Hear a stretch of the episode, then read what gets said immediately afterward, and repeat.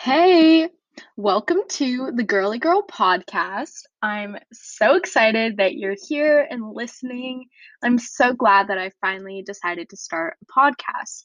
So, this episode is pretty much just an introduction about myself and what I'll be talking about in the future.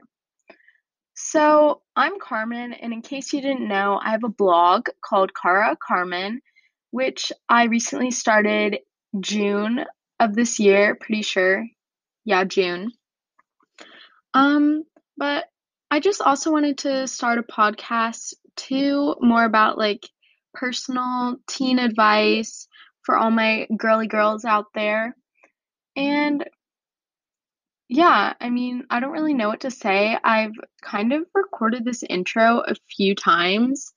I think this is really funny, but I'm honestly just so excited to start talking with you guys and just giving some advice that's like from a teen for teens. So I hope that you'll stick around and make sure to stay tuned every Monday for when I'll be posting a new episode.